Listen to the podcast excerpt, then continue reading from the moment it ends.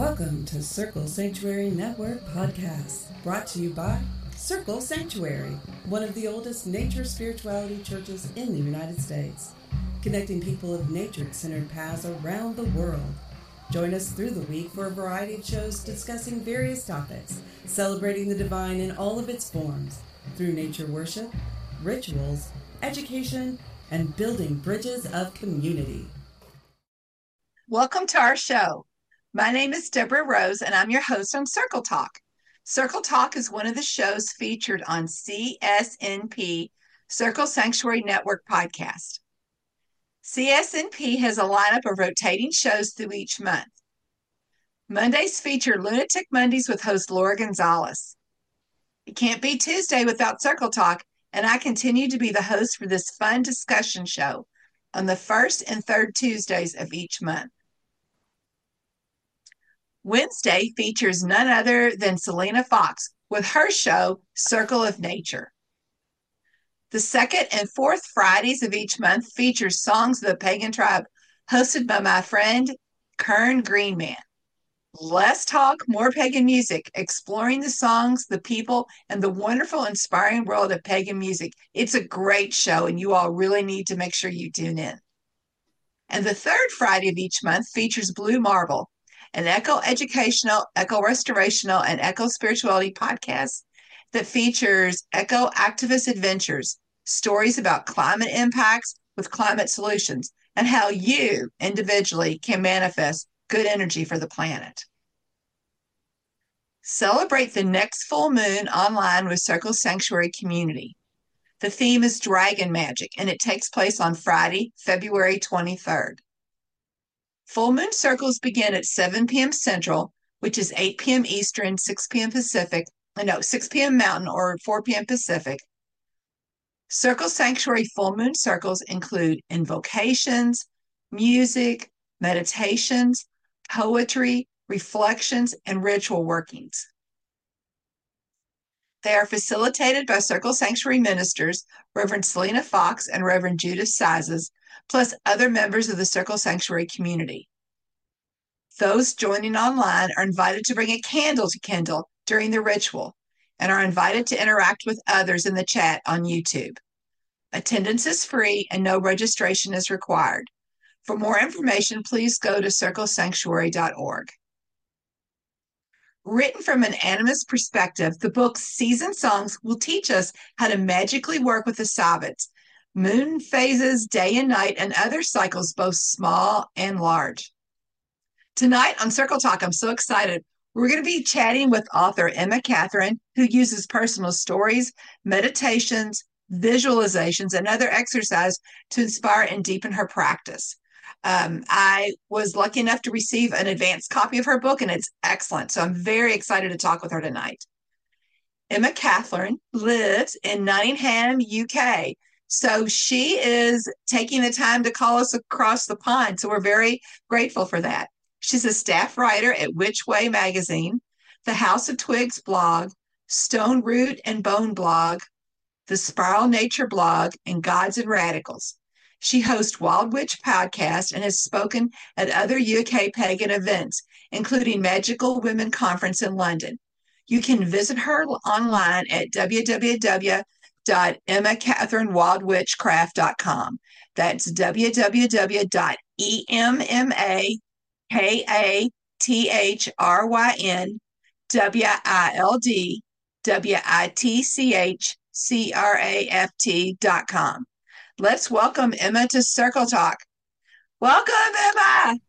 Oh, thank you so much for having me. I've been looking forward to this one for so long. Oh, so I'm, I'm so excited. To, uh, we're going to have to get you to PSG or we're going to have to get you across the pond to come over here and speak with us.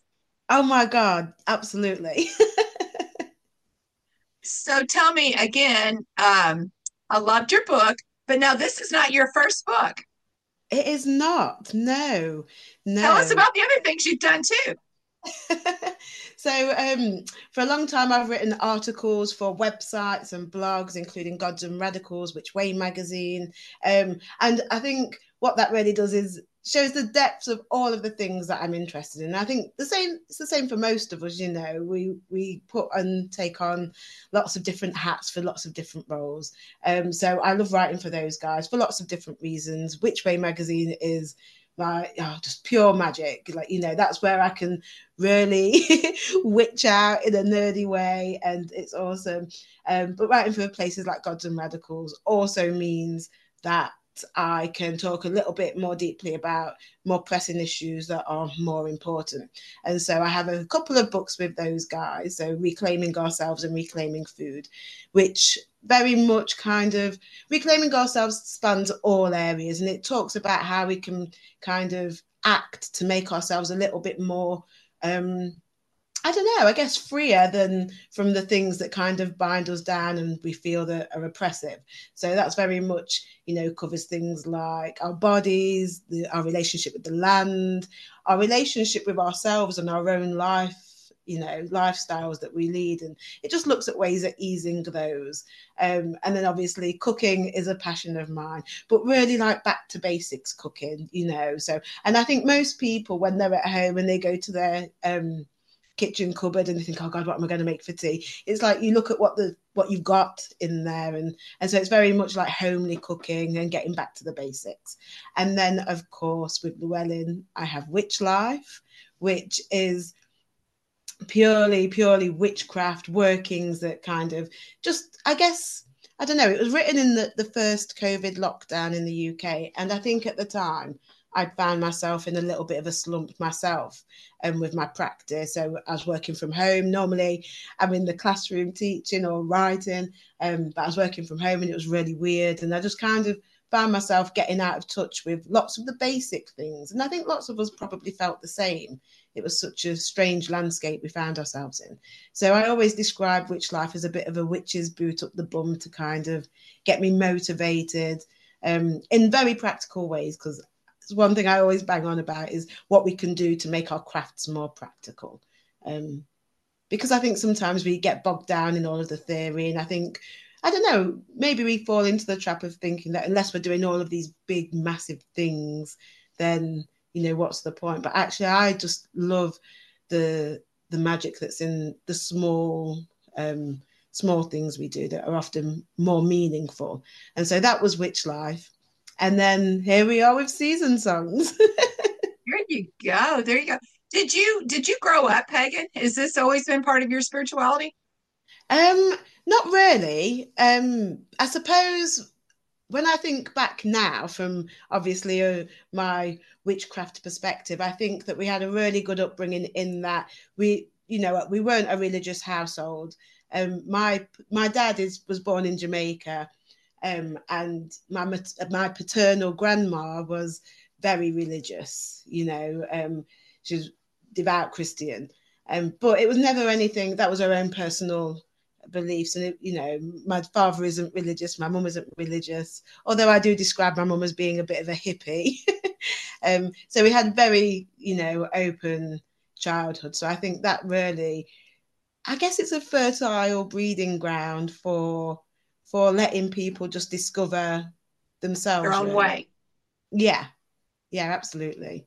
Um, yeah, mine think- was the same way. I grew up in a very Christian household, but it was like find find what speaks to you. So I was like, Yeah.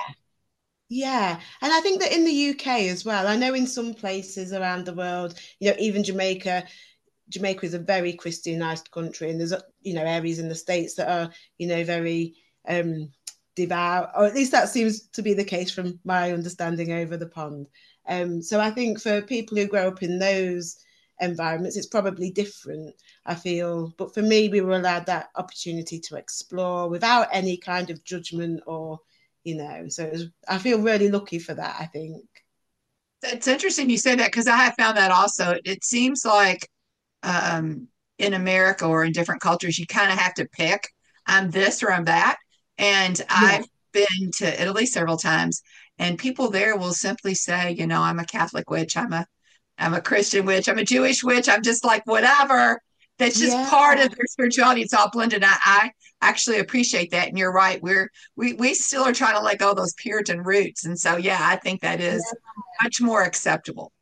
And I think as well, when we look back at the history of particularly uh, traditional British witchcraft, a lot of it is entwined with Christianity. And, you know, it's really fascinating. And I can get really nerdy on this subject because you look at old spells and they're, you know, they're old um, parts from the Bible written in Latin that right. the people who had Psalms them, are huge. Yeah. Probably couldn't even read, but they knew what it was, and it was like a magical thing in of in and of itself. So I just find all of that fascinating from the cultural, historical, kind of folk perspective. It's so fascinating. so, what inspired you to to um, write your newest book? Well, I am an animist and I am a pagan, and I think sometimes I don't know. I guess I was going through a stage of, and I guess lots of people do it. I don't know. Maybe I'm wrong.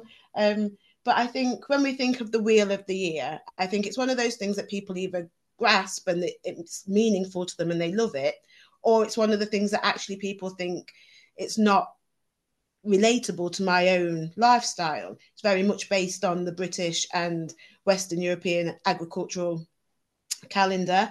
So for right. me, the traditional Sabbats fit in quite nicely with what's going on in right. the land. But for other people, it doesn't. And I think what I really wanted to do was look at the wheel of the year because I like that terminology and the idea that the seasons are not just marked by Sabbats, but that transition of energy, the ebb and flow. Um, and I think that happens everywhere, regardless of where we live and regardless of the climate and the environment. Um, I think really fine tuning our relationships with those small cycles of the land where we live is such a powerful thing. And I really wanted people to kind of rediscover the land where they live, no matter where that is. I think when I talked when I've talked about animism in the past, you know, it's all well and good for me. I live in a small town. It's about um, half an hour's drive outside of Nottingham City itself, and so I can go for a walk from my house, and in 10 minutes, I can be in the woods, or I can be by the river, or I can be in a lovely field. And but not everybody has that opportunity. And so I really wanted people to kind of just see where they live with new eyes and begin to build um, or rebuild that relationship. So that's kind of the starting point, I think. Explain um, to listeners who may not be familiar with the term, explain what you mean by animism and, and how it pertains pertains to your spirituality? I think animism for me, and you know, oh, labels are one of those things that we use as humans because we've got so much information coming in and we need to categorize it so it's useful. Um, but they can also be limiting if we are too narrow in those definitions. So I often encourage people to think about what it means for them. But for me, animism in a very basic way is seeing the land and nature as being alive with spirit in much the same way that we are. And it's about seeing that everything within the natural world has a soul. Some people might take that definition further and see everything, every object as having some sort of spirit or residue. And you know, you can look at it in magical terms in different ways. You know, if you think about egregores and all of that kind of stuff, it gets quite interesting. So, but for me, um, as a nature nerd, I think for me, when I'm out in nature and I see everything the plants, the trees, the animals, the earth, you know, the, the rivers, the oceans, as all being alive with spirit. And I think that kind of just encompasses everything for me. And I think in terms of what does that mean for my witchcraft practice, um, not only my witchcraft practice, but I also practice Obeah, which when I'm being lazy, I'll just call an Afro Caribbean witchcraft. But, you know, it's a magical and spiritual system that has its roots in West Africa. Um, but because my family are from Jamaica, I speak very much about Jamaican Obeah. Um, and for me, it's kind of been a way of spanning both of those different areas um, so my mum's white English, my dad's Jamaican, and for a long time, in when I was first starting out and discovering my own kind of path, um, I, I, don't know. I kept flitting from one side to the other because you know when when I was concentrating on this one, I felt that I was leaving the other out, and so animism actually has been a way for me to reconcile both of those different paths into one cohesive practice.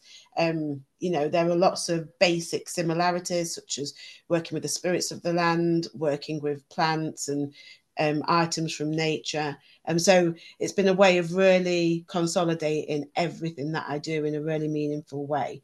Um, and I find that personally quite empowering in terms of what I want for myself and my practice and my witchcraft in, in general terms, you know? Great. In your book, you talk about rewilding our spirit, which I loved. Tell, tell, tell our listeners how they can do that. Oh, there's so many ways. And I think the first thing we have to do is just um, shrug off and put to one side all of the mundane things. And what I mean by that is easier said than done, obviously. But what I mean by that is, is you know, for a long time, I'm a teacher now, and I've got that really nice work-life balance. I work in a small um, SEN autism specific school. So I've got a really good work life balance. But for a long time, I worked long hours in, you know, very laborious jobs, you know, very working class, um, hard work. And when you're in those positions, you know, you get up, you go to work, you come home, you're tired. So, you know, and you kind of eat your tea, you might sit down and watch some TV, and it's, you know, the same thing the next day and the next day and the next day. And before you know it, that becomes our life, you know, um, which sounds really quite sad. Of course, we've got all of the fun bits in between, but when we get so enshrined in just that that way of being, um, I think we don't realize what we've lost until it's gone and we kind of have a glimpse back of of ourselves as or you know we we get to a place and we realize actually this isn't what i wanted for myself. So i think rewilding ourselves can mean lots of different things to lots of different people. Um, i often talk about um, just you know giving yourself half an hour a week, a day, you know, and you have to decide where that half an hour is going to come from. But for me, it was just like I'd find myself sitting down just watching a couple of hours of crappy TV at night time. And well, you know, I could be doing something else. So um, it sounds very kind of prescriptive, I guess, but I often say to plan to do nothing. So set that time aside for yourself.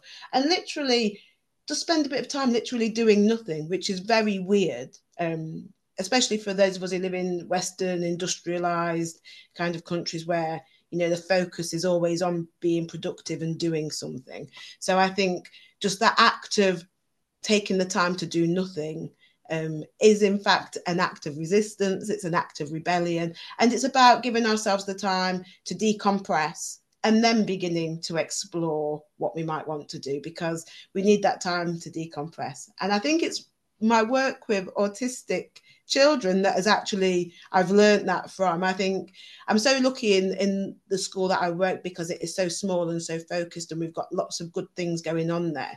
And when you look at that you think actually these things that we do with these children would benefit everybody, you know. And one of the things that we do a lot is um having space to kind of process how we're feeling. And it sounds very airy fairy, but sometimes it's just being able to recognize that when I feel tired, I can still feel happy and fulfilled. And it's about why we're tired in the first place. Does that make sense? So I always think the first thing we can do is just plan half an hour a week, if that's all you can do, to just do nothing. Sit down, let your body rest. And then once you get used to um, having that time to yourself, that's when then you can begin to explore what rewilding and connecting to the land really means for you.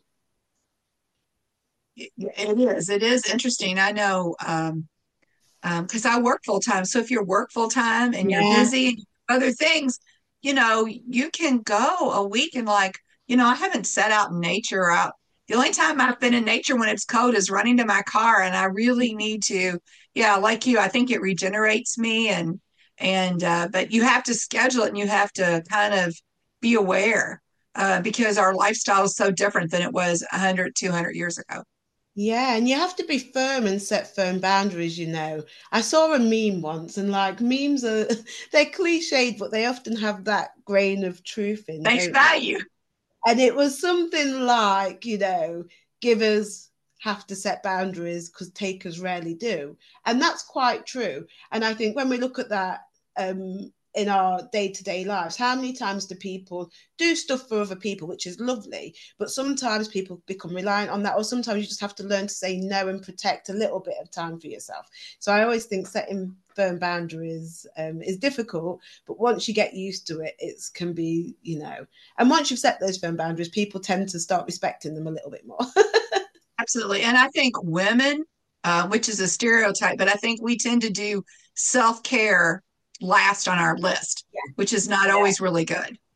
I agree. I agree. You know, lots of times, how many women are the first ones up in the house, but then the last ones right. to sit down of an evening? You know, right? Um, so yeah, I absolutely feel that as well, especially when children are involved as well and work and all of those pressures.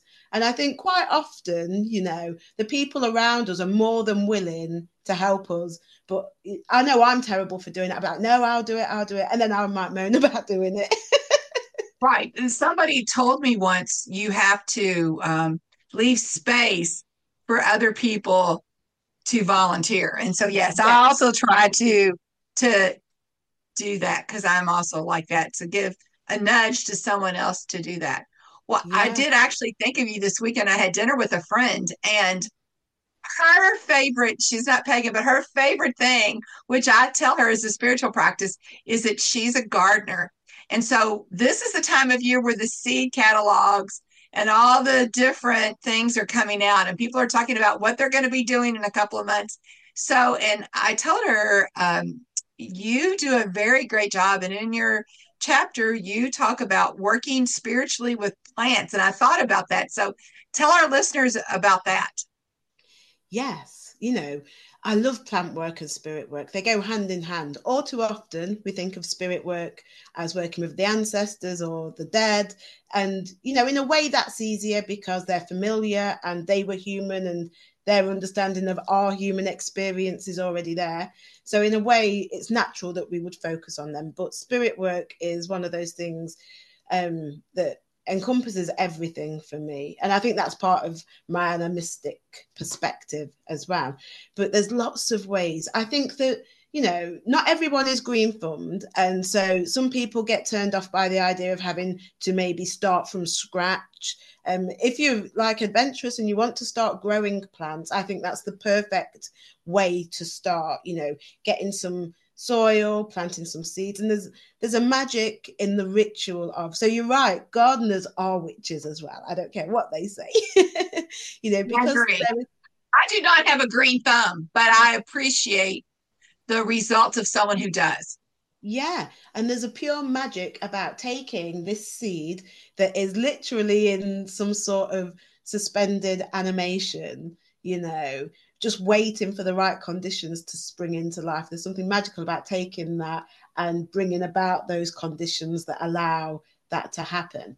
Um, but if you're not green thumbed and the thought of sowing seeds and all of that stuff fills you with dread, you can buy young plants and raise them. You know, you can use plants in your cooking. Um, and I think once you start raising plants, and I think herbs are always a good way to go because they're also practical you know and if you haven't got a lot of space you can just grow them on a windowsill you can use them in your cooking and in your incense and in lots of ways magically um, and i think once you start doing that you begin to realize what the plant needs and what it wants. You begin to notice how it changes and moves with the patterns of the sun through the window, or even just when you go outside, even if if growing plants is totally not for you, you know, you can work with the plant spirits. And I think this time of year is perfect to start because you can go out. You know, the trees are for the most part, especially where I live, still bare. Lots of the undergrowth is still bare. So you can begin to go out, if you go out now and you go out once a week, you know, every week you're going to see some change in the land where you live as things begin to grow. And just taking part and observing the that happening can be tremendous in terms of understanding that plan and what it needs and just getting a feel for the land and because even within the same space or you know similar spaces things can alter wildly. So in my garden, I have an elder tree, and the flowers are ready about between two weeks and four weeks earlier than they are just a short while away in a more wild area. So it just shows you, you know, you get to see how the land differs and how things have a different feeling. So there's lots of little ways you can begin to get your feelers out for plant work, especially if growing plants isn't your forte and you know you don't really want to because not everybody does or they don't have the space. You you do, and I, again, I recommend your book highly. I recommend it for people who are interested in that. And like you say, there are a lot of books that are, you know, the Green Witch, or there's, or you know, the Witch with the Green Thumb, books that are just only that. But you do a really good job of not talking necessarily about growing plants and necessarily that, but about the plant as a spirit and communicating yeah. with the plant tell us about that and, and you have exercises in your book so i really recommend people who are interested in look at it. Tell us how you can begin to communicate with a plant because i found that very interesting. Yes. Well again it comes back to working uh, with children with autism with autistic children because what we learn is that even with our non-verbal learners we learn that everything is communication whether we realize it or not. So whether someone is how they're talking to you or not talking to you or how they're interacting with you or not interacting or even the more challenging behavior as challenging as it can be is actually communication. And it's the same for um, plants as well. If you think about a flower, if you imagine yourself walking down the street and you're walking by a beautiful garden and you get a whiff of, I don't know, maybe some jasmine flower because the scent of it is so strong and, you know, um, that is communication, isn't it? Isn't it? That plant is releasing information out into the environment and you've taken it in in the form of a scent. You might then follow that scent and think oh what's that plant? You know and it can roll from there. So for me everything is communication. Um part of it is about that taking the time to slow down and to so but once you've got used to doing that and you might think what am i doing with this time? I think going out into one space and getting familiar with that space is is a really good starting point. And energy of it, which is something I thought about getting because and I thought about this. It's a good time because everything is kind of dormant and slower and kind of sleepy. So, and we're getting ready to go into spring, and I would imagine you could energetically feel the difference. Yeah, absolutely. And I think this time of year, for me, when I first started practicing, Imbolc was, um, I don't know, a bit wishy-washy in my own mind because I didn't really understand what it was trying to to kind of um, celebrate. And I think part of the reason is because we just had the winter solstice, and before that, Samhain, which are like the big woohoo. Yeah. And then everyone's already mode yeah, everyone's already thinking about Ostara and Beltane. Um, right. So I think this this time of year can sometimes get lost. But when you start to take the time to get to know the land where you live, actually you realize it's a really powerful time of year because the energies that are abound, although they are perhaps um, a little bit more subtle, they are so strong. And again i'll use the analogy of a seed waiting to you know to spring into life. Seeds if you you know if you i'm a vegetarian and at the moment i'm trying to be a bit healthy. So when i have put some seeds on my salad you know they are super healthy super full of energy which is why you have to be careful not to eat too many. Um you know and and so it it's potent and all of that is beginning to happen unseen beneath the surface. You know in the next few weeks or maybe already you're starting to see shoots come up in the land. So it's a really powerful time. And like you say everything's kind of already died back from the winter and things are just starting to grow. And just even maybe going out into a garden or a park and, and noticing that maybe the daffodils are starting to poke up. And then just going there once a week or once a day if you can which is fabulous um, and noticing how they've grown how they've changed you know. A lot of it is observation at this point but i feel observation allows us to be in that environment. And actually while we're in that environment where we are a part of that environment. So it's all of these small activities that can really deepen our craft. And I think that's what I like about animism and um, this aspect of witchcraft. You know, there's lots of small things we can do at different times, depending on what we've got going on, depending on our own energy, uh, depending on what's happening in the land. There's lots of different things we can do to work with those energies, whether it's maybe you want to try growing plants maybe you don't maybe you just want to maybe get more familiar with what's growing with where you live maybe it's just having that time outside you know um, I am a big fan of just taking my morning coffee outside, whatever the weather.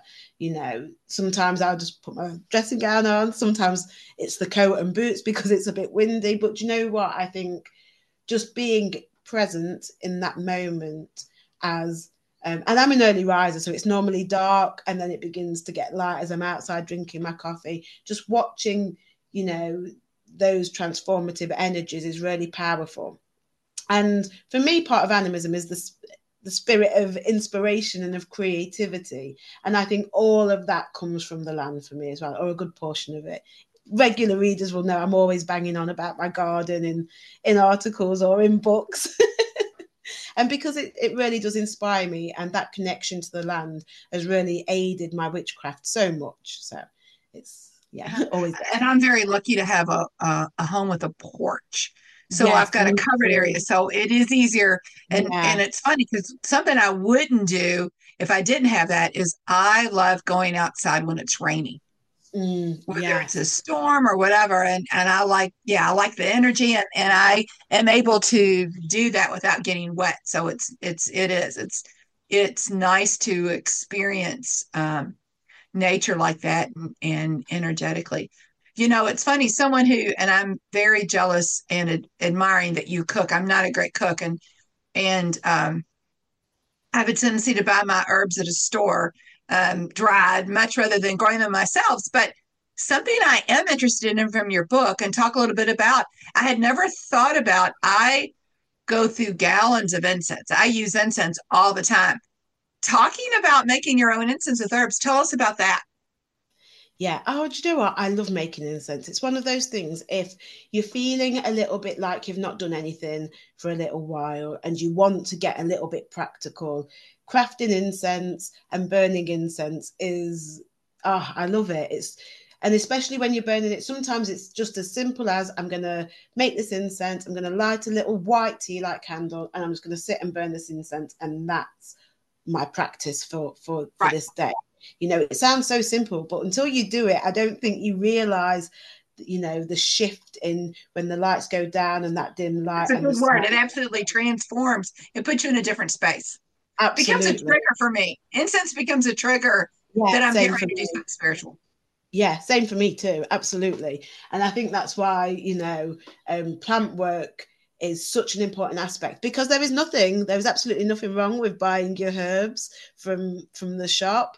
And i do grow plants but i grow a few. So quite often my incense is made from what i have in my cupboard.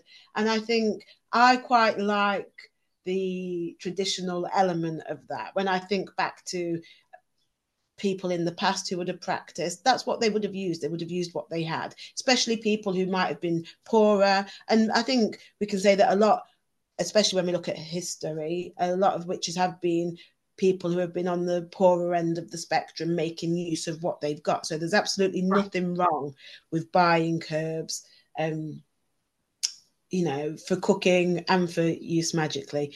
But yes, um, and even if you don't have to um, buy them or grow them you can go out and forage them so and that's another way you can begin to connect with the land where you live um i love foraging i'm quite often seen with a bag and some scissors or some secateurs or a knife uh, taking bits off plants here and there um so yeah there's there's so many ways you can get your magical incre- ingredients for your incense making um all of which can aid your relationship with the land where you live. But for me, it's that physical act um, of working with the plant. Um, you know, because you're using when we think about incense and what when we craft incense, what are we hoping to do? We're hoping to take aspects of that plant, whether they're going to be medicinal, whether they're going to be correspondences or things we associate with them. And we get those correspondences from the plant spirits you know whether we know it or not a lot of the work we do with plants it's it's based on history isn't it all of the grimoires all of the books that we use all of that information is is held collectively by by people. Uh, and so we're always drawing on that connection between the plan and people. And for me um, that's really magical and really potent. And hints at the the symbiotic relationship that we have with the land around us. So yeah it's i can get really nerdy on this. You mentioned something which is interesting. Um, again you know for a, a thousand years uh, myself like many other practitioners, worked with the elements and they work with things. But something I would say in the last 10 years that has come into a lot of people's um, rituals and workings is the idea of working with the land. And you mentioned that. Tell us, for so for a lot of people, that's a new concept. Talk to why you think um, working uh, with the land is spiritually important for you. Because that is um, actually a newer practice for me within the last 10 years or so. Yeah, it's definitely part of that reclaiming process of making ourselves more wild, of reclaiming our own connection to the land. And, you know, historically, um, we were much closer to the land, especially, you know, pre industrial revolution. If you look into like the commons and, and land ownership and how people, you know, had access to the land. Uh, and as capitalism has kind of taken over. The land has been taken from from the ordinary people, you know. Um, so it part of it is that we've lost what we had before. So for people who don't know, like um, pre-industrial revolution. The land was you know it's not ideal either you know. I'm not someone who thinks well we need to go back to the past constantly. But actually looking back at the past helps us to understand where we are now. And so if we look at the land you know um, the land would have been owned by the king or would have been shared out to the lords who then would have you know leased it to farmers and there would have been actual common land. Okay it might not have been the most valuable land in terms of the resources there. But people would have had access to that land to raise and uh, graze uh, sheep and cattle, um, that kind of thing. They would have been able to take resources from the land, you know. And so, although it sounds like it's we're always taking from the land, actually, if you think about it, the people would have had to care for that land as well if if they wanted to kind of still keep uh, being able to survive there. Um, and as kind of the land capitalism kind of take over, the land was partitioned off and uh, transferred into private ownership. And so over the years, we get to now where, um, unless you're lucky enough to buy a piece of land, most people don't own land. And so already that connection to the land in terms of um, how we rely on it. I mean, we still rely on the land for our survival, but it's almost uh, removed, you know, we're once removed or twice removed from the processes that our ancestors would have relied on. And so um, part of get working with the land is just getting back to to um, knowing the land. You know, I think that's the first aspect knowing the land where we live. And I think in paganism, I say it a lot that we often romanticize, you know, the idea of the wild wood or the deep ocean or the high mountain. And those places are profoundly magical, but actually, so are the everyday places we live. And so for me, the process of seeing beginning to see where we live with new eyes and just awakening ourselves to what's already going on there is is one of the biggest ways we can start working with the land because once we once we kind of remove the blinkers and see the land where we live with new eyes it, it allows us to um to then interact with it in ways that are meaningful to us. So for me, and but it doesn't have to be massive. I think one of the things I'm a big fan on is keeping things basic because if people do the basics often, you know, that's how you improve for a long time I used to box and kickbox in the ring, especially kickboxing when you can do lots of fancy kicks and you know all of that stuff. But actually, the basics are your bread and butter. The basics are what pull you through the hard times. And so, getting back to those basics and refamiliarizing ourselves with them in very basic ways, such as going out for a walk, of sitting in the land, of taking a picnic out, or you know watching how a tree changes through the seasons of the year. All of those are really meaningful ways. And as you do that it's you don't really notice at first that relationship building. It's only when you look back and you think actually where i started from is is so far back and i've come on so much. So it's it's a really i don't know it's a beautiful journey i think. Well we'll tell our listeners um, your book is divided up in your chapters, and your chapters called songs. And you have songs of day and night, songs of the moon, songs of like uh, spring, summer, winter, fall. And so it's very, very organized.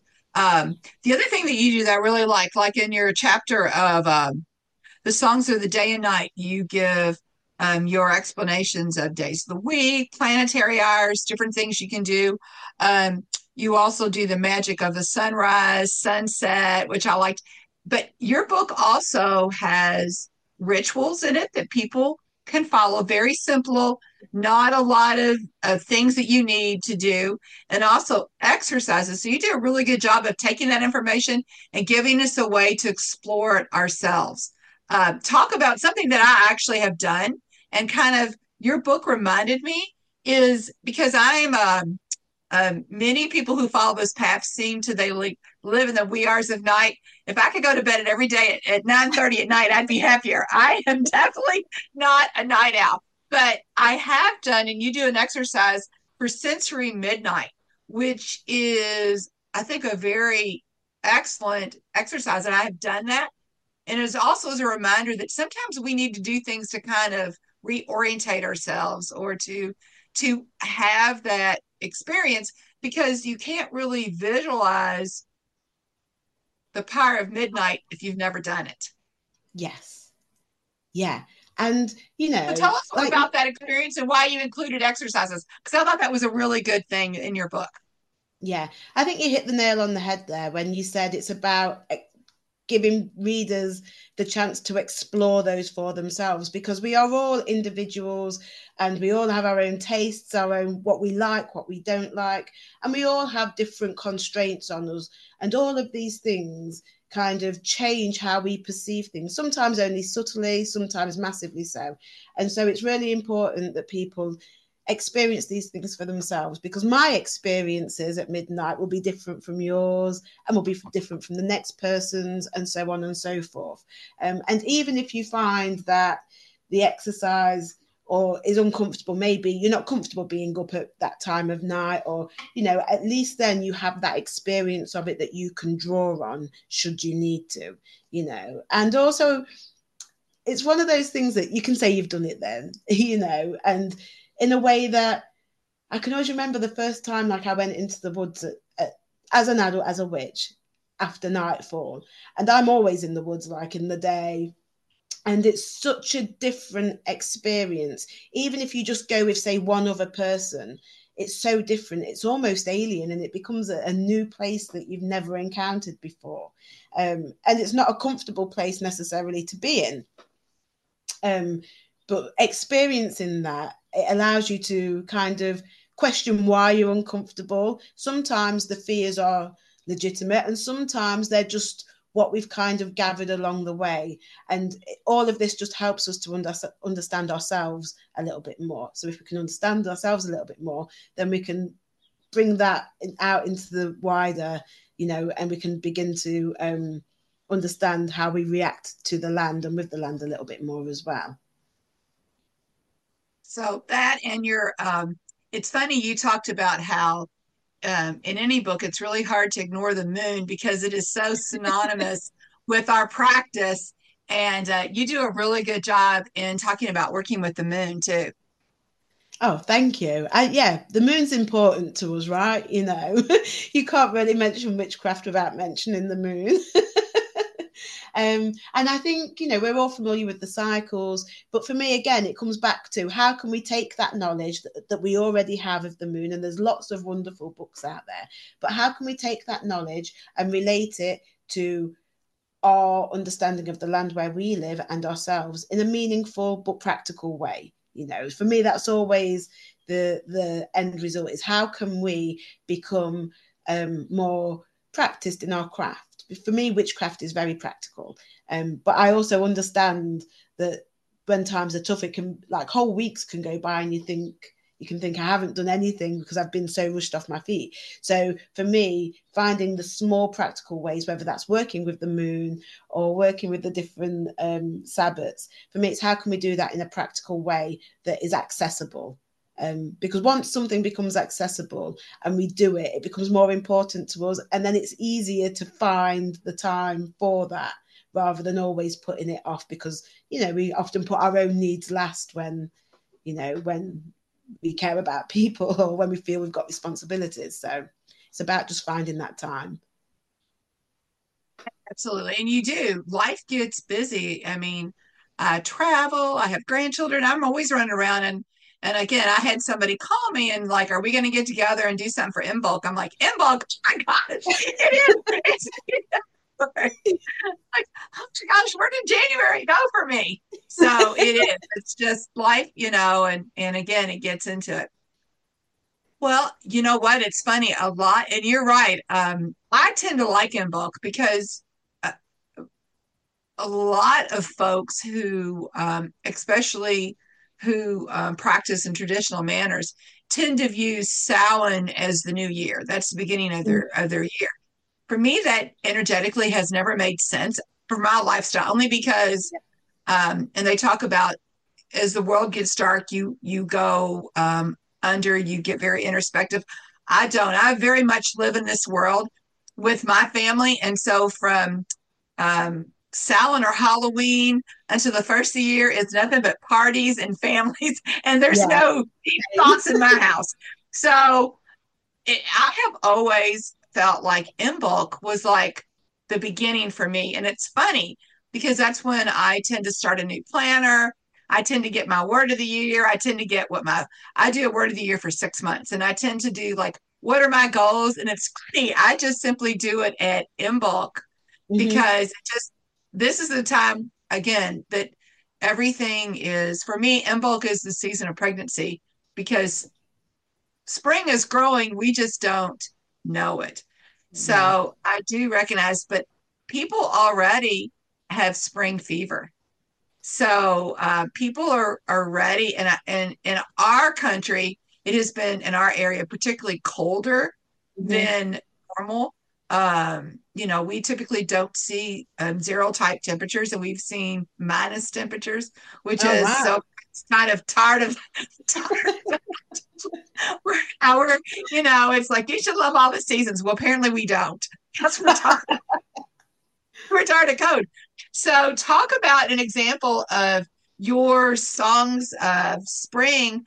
Tell us about in your book, um, tell us about the spring and what you do. Because you talk about Ostara and it's mm-hmm. excellent. So tell us about that. Yes.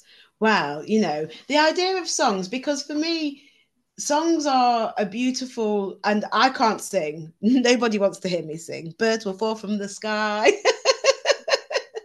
um, but songs are a really beautiful way of exploring our connections with lots of different things you know if you think about the songs we listen to when we're sad or when we're happy you know um, they just are really good at exploring mood and how we feel and things that are often too difficult to talk about you know so um, for me I think it was the perfect analogy for how we can often feel about the land without necessarily knowing that what we feel has a name or, you know, that people have been doing it for thousands of years. Um, so the idea of songs was really poignant, I think. Um, and for me, songs are poetry as well.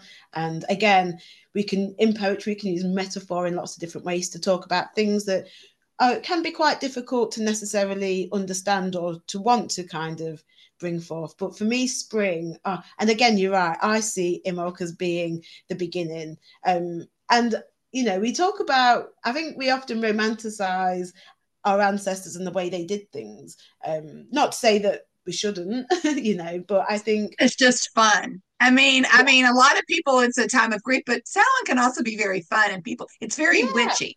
So people yeah. kind of get into that mood. Yeah. Yeah.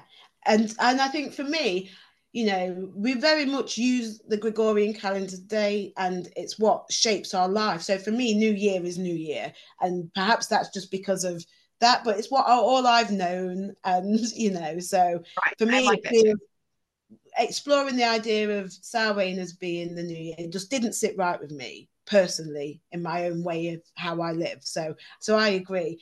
Um, it is the, the, the time of pregnancy um, because La- Ostara will be lambing season, you know.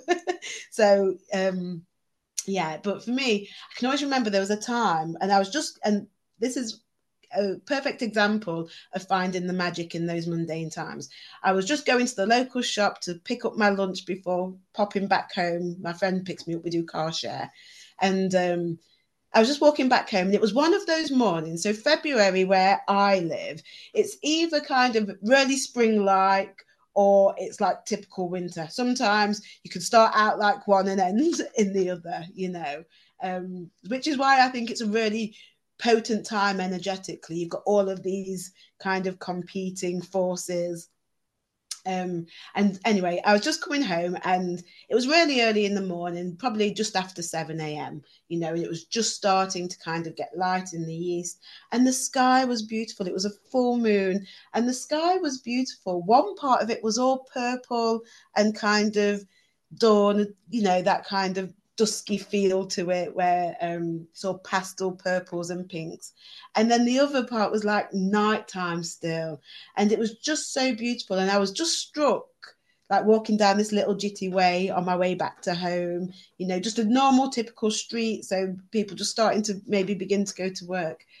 And just in that moment of that mundane activity in that mundane time of kind of thinking about work and what i'm going to do I was just struck by, you know, the the sky, the feel of the cold air on my face, the blackbirds singing in the bushes unseen beside me.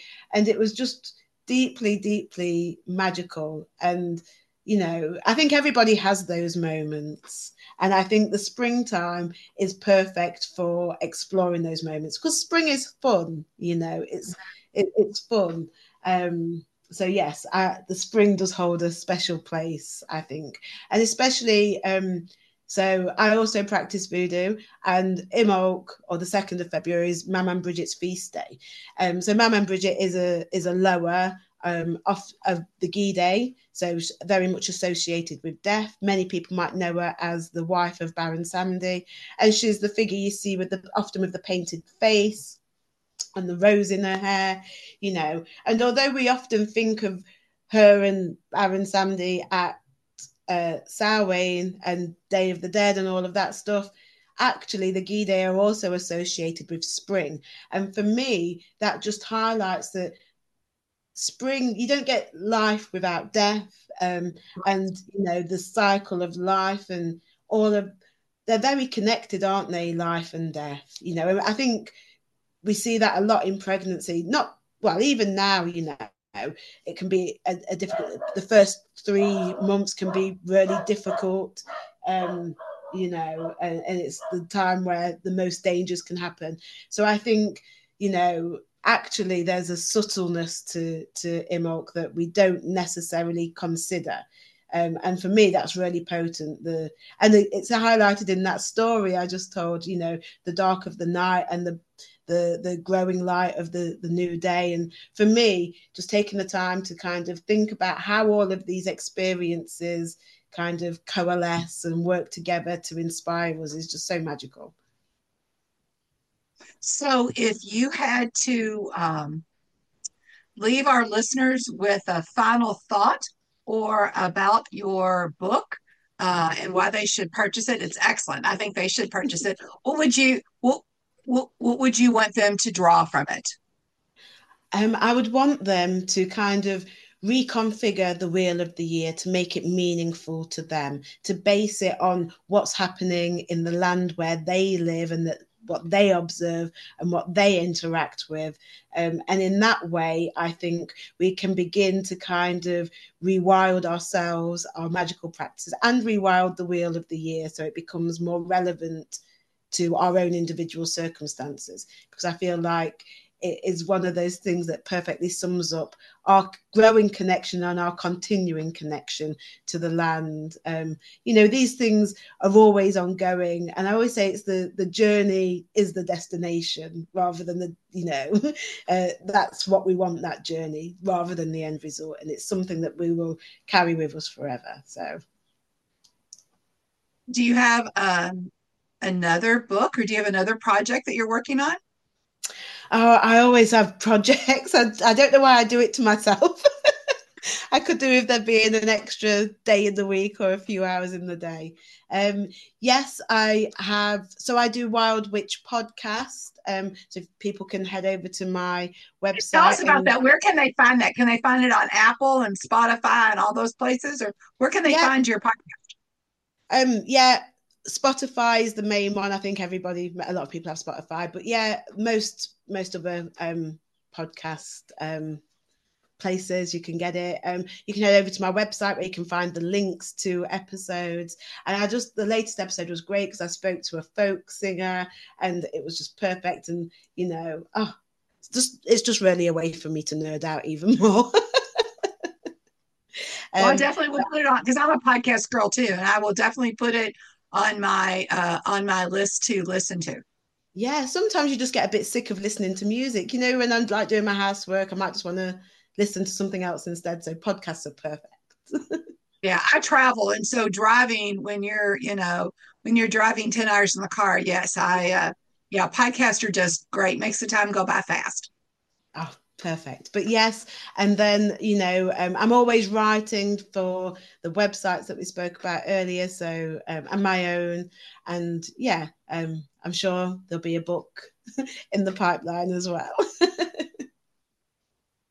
Well i really enjoyed your book and it was um, it was great and thank you so much for uh, um, taking the time and and and like you i like the will of the year I like the, um, and I like how you said that the energies change in the season, which I think that they um, do. And so I think I think your book is an excellent blend of of practical information, folklore, things to think about, and exercises. So, and I find that that's really important that people, um, again, I I teach students, and people will say, you know, I've I've read these five books on candle magic and I have a candle. I'm not sure what to do. So I think that getting information and then be able to put it in practical. Um, and again, I think this is a book for people who are new and who are exploring and experienced practitioners. Because, like I said, I've I really enjoyed it, and there were things that I remembered, like, oh yes, I I should do that again, and things that were maybe a new twist for me that oh, that says, that. oh, I need to I need to explore and I need to think about that and I need to try that. So, so well done. You did a great job.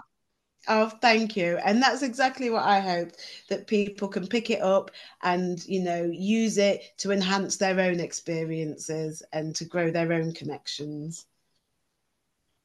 All right. Thank you. Well, you are welcome to come back again anytime. Oh, thank you so much. I had so much fun. and thank you so much for working with me.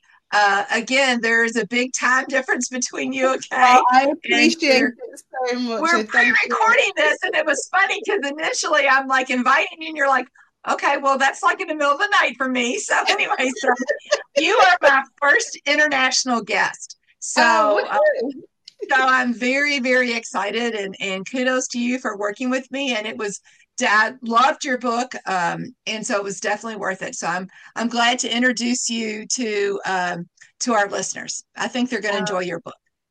oh i hope so. Thank you so much.